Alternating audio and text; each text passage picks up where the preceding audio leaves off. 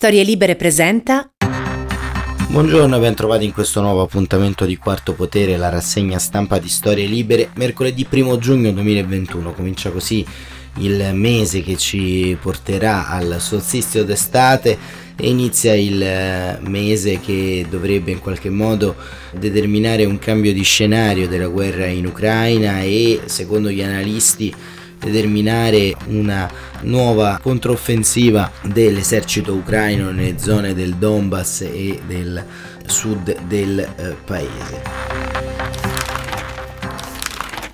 Ma eh, i giornali oggi aprono prevalentemente su temi economici e su temi relativi al pericolo di una eh, carestia e di un eh, blocco dei vari mercantili che dovrebbero trasportare in tempi rapidi le scorte di grano appunto da Odessa, dalle città interessate dal conflitto.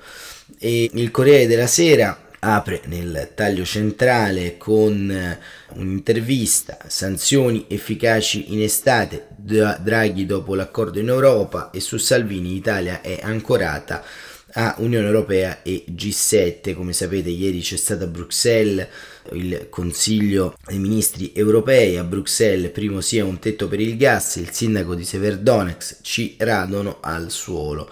E nel taglio alto c'è appunto invece un tema economico, ovvero l'inflazione. L'inflazione in queste settimane sta eh, salendo uh, percentuali che non vedevamo da uh, qualche decennio, inflazione al 6,9, Visco avverte evitare vane rincorse tra prezzi e salari.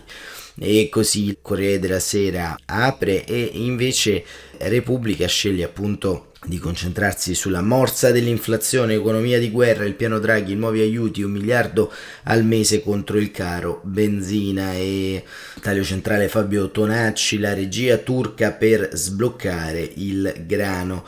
E ancora sul taglio di destra Salvini, quattro visite a Razov per scavalcare il premier.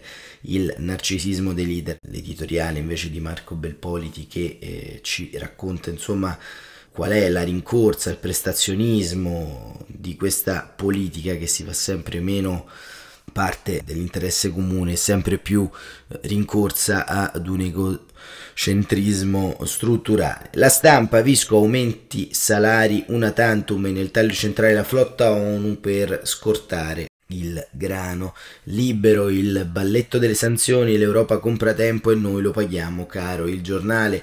Disunione europea, caos, sanzioni.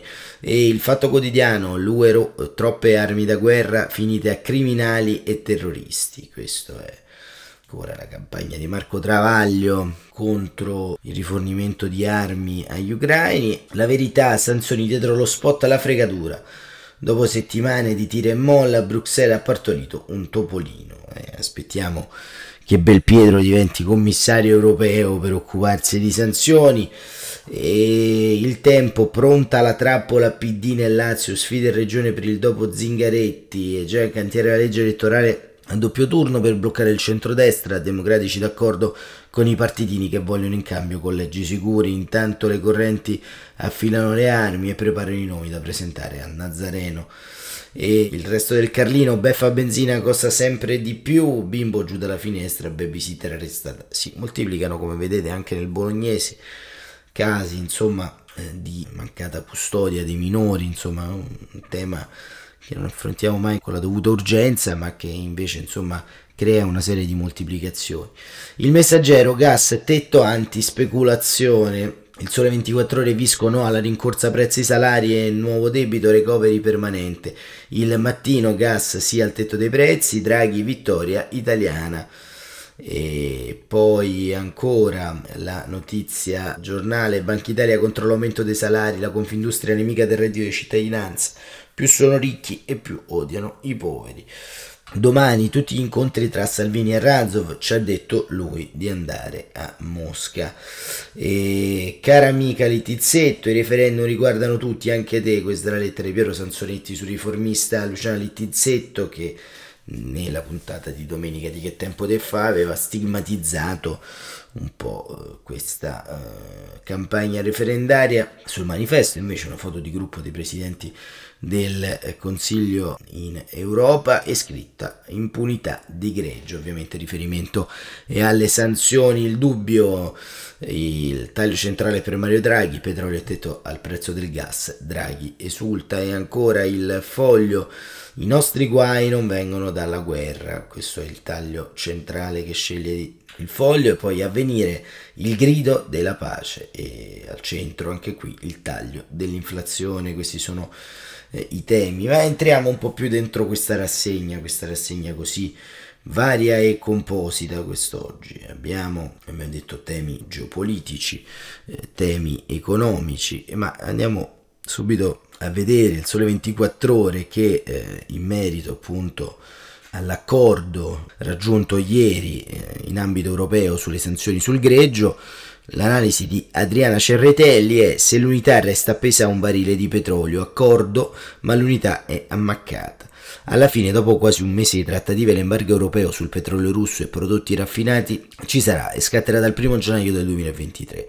Così ha deciso il vertice dei 27 capi di governo UE ed è questo quello che conta. Non tirava aria trionfalistica però ieri sera a Bruxelles Niente inni all'unità europea perché ha tenuto ma è uscita ammaccata dal vertice degli sgambetti a ripetizioni.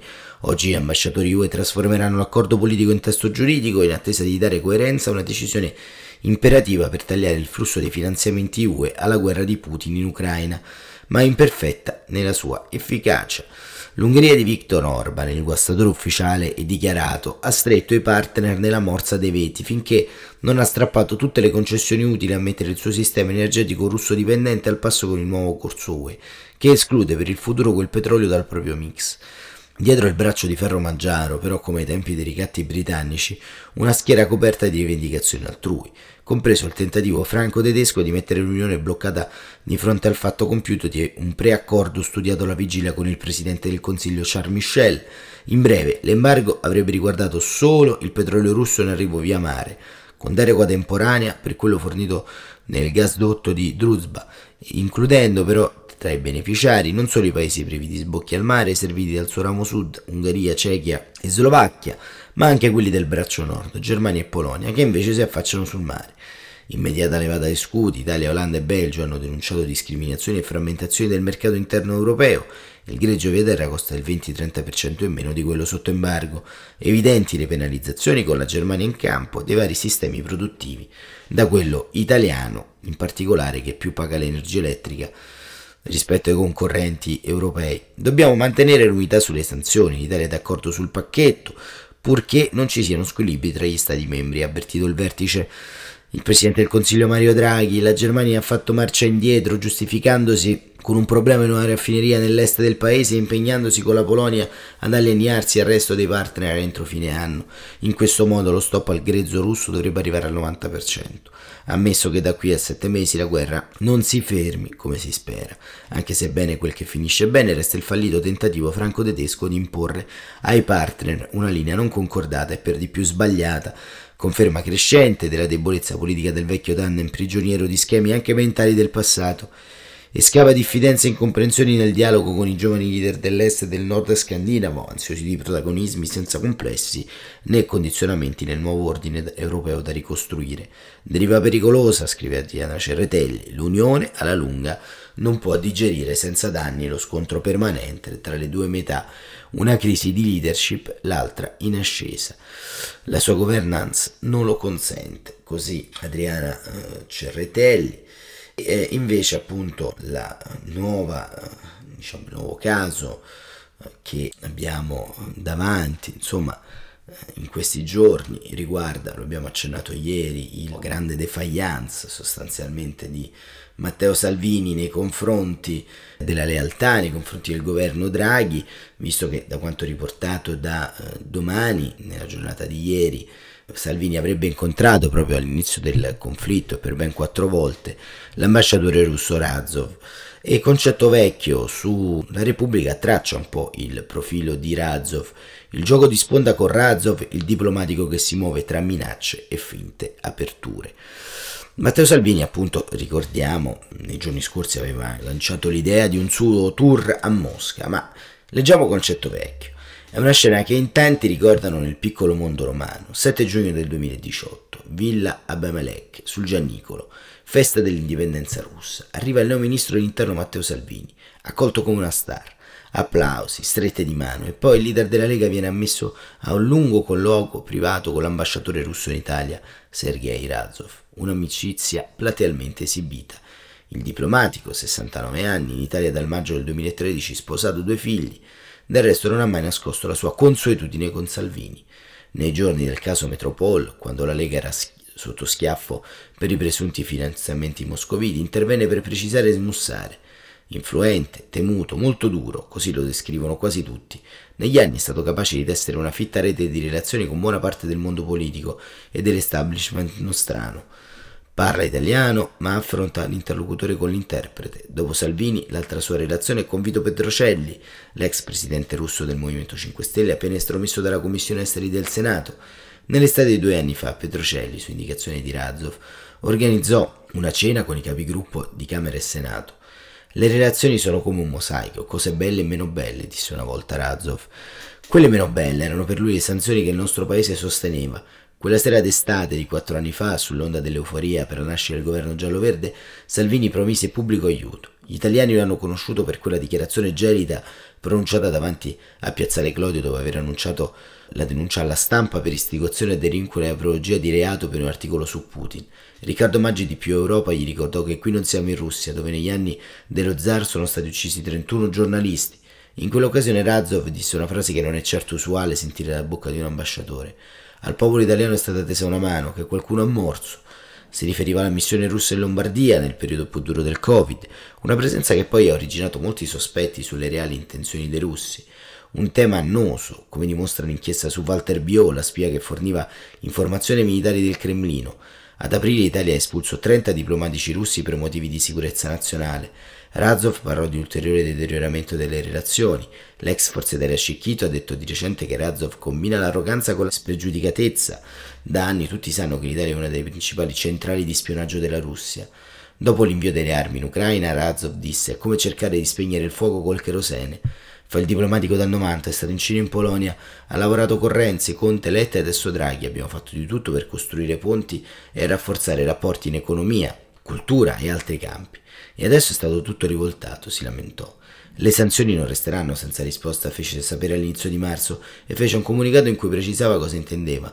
L'Italia ponderi le sue mosse. Venne interpretata dal Parlamento come una minaccia. Nessuna minaccia, precisò Lavrov. Nei giorni a ridosso della guerra parlava del gas. Se ci sarà maggiore esigenza, la Russia sarà sempre pronta a esaminare la richiesta e fornire quantità maggiori.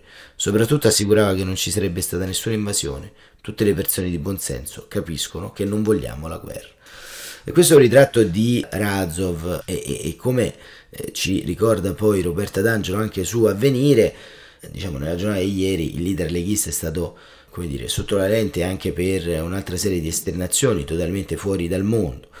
Ma se non fosse Salvini eh, ci potremmo stupire, ma è Matteo Salvini, ormai di fatto un... Eh, diciamo, ex politico che cerca di avere una serie di presenze sui social, nel dibattito pubblico, per evitare ancora una volta quella deflazione di voti che lo sta portando lentamente lontano da Giorgia Meloni, ma Roberta D'Angelo scrive Salvini alla nave, su avvenire, nuovo caso russo e il Copasir indagherà sul consulente. Il leghista esulta per lo scafo partito da Mariupol pieno del metallo saccheggiato. Roberta D'Angelo scrive tra gli smottamenti creati dall'annuncio del viaggio in Russia il più preoccupante per Matteo Salvini è quello in casa propria. E mentre la partenza per Mosca sembra sfumare, almeno a breve, sono tali e tante le falle aperte dall'iniziativa solitaria che il leader della Lega deve correre ai ripari, a partire proprio dal suo, suo tentativo di placare i suoi. La Lega è una grande squadra, che ha vinto e vincerà ancora a lungo.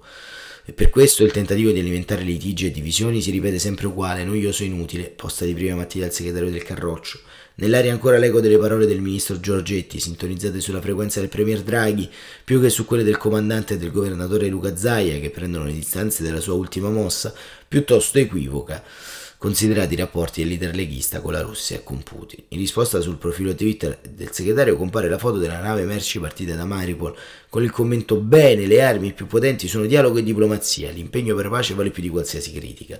Ma l'ex ministro dell'interno deve convincere non solo i suoi compagni di partito, non solo gli alleati di governo che continuano a insorgere la stessa Giorgia Meloni, tralasciando sulla vicenda che mette a rischio la linea dell'Italia, bensì anche il Copasi il Comitato parlamentare per la sicurezza si è insospettito per la comparsa sulla scena del nuovo consigliere salviniano Antonio Caputo, promotore del viaggio rimasto in sospeso.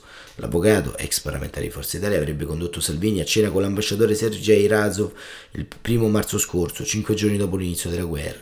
Il Copasir fa sapere di aver avviato le usuali procedure informative previste sull'attività che sarebbe stata svolta da Capuano nei confronti di alcune rappresentanze diplomatiche presenti nel nostro paese su temi inerenti alla sicurezza nazionale.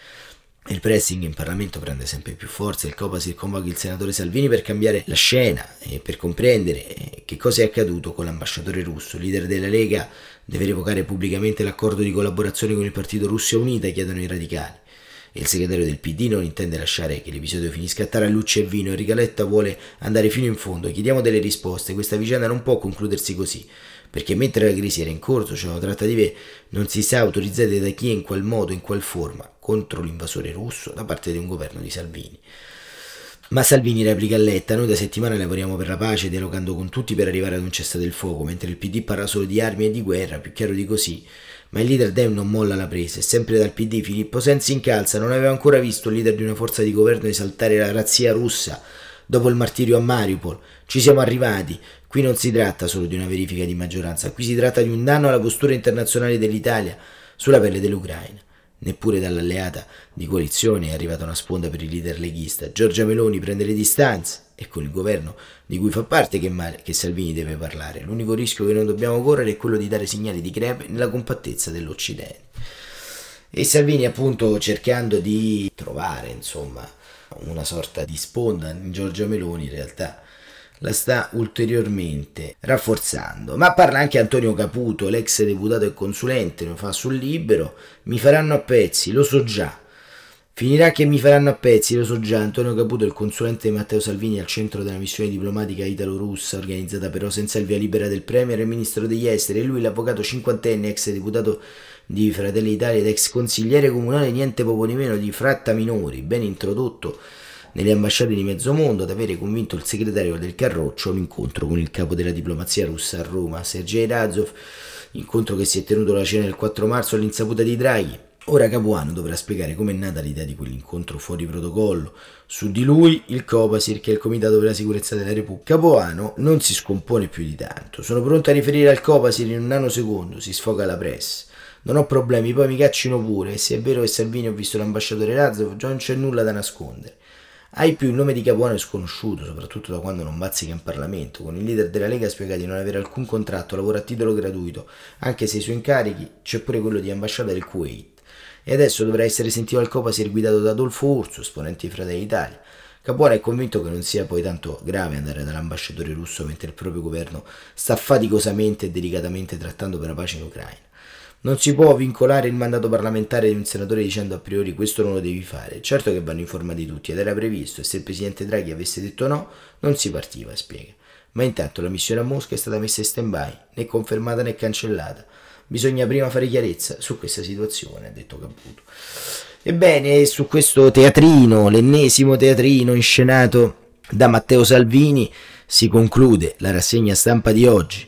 La riflessione è, possiamo permetterci ancora personaggi in cerca d'autore come Matteo Salvini, indipendentemente dall'essere Salvini, proprio indipendentemente dal nome di Matteo Salvini, ma dalla postura istituzionale di Salvini, alla vigilia dell'anniversario della festa della Repubblica, sembrerebbe proprio di no, perché le situazioni si fanno più complesse, le emergenze si moltiplicano e in questo momento avremmo bisogno veramente di una classe politica amante della Repubblica e delle sue istituzioni, del bilanciamento dei poteri, amante davvero di quel senso di libertà insopprimibile scritto nella nostra Costituzione e confermato dai nostri nonni, dai nostri bisnonni, dai nostri antenati, quel 2 giugno del 1946, quando si scelse tra monarchia e repubblica. La repubblica è questo, bilanciamento di poteri, la repubblica è soprattutto sinonimo di libertà di espressione, di parola e forse anche libertà politica, anche se oggi di questa libertà qualcuno,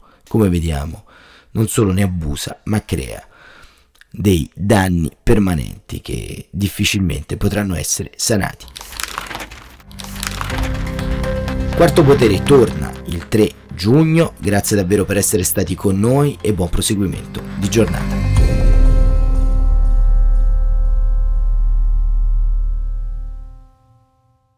Una produzione storielibere.fm di Gianandrea Cerone e Rossana De Michele. Coordinamento editoriale Guido Guenci.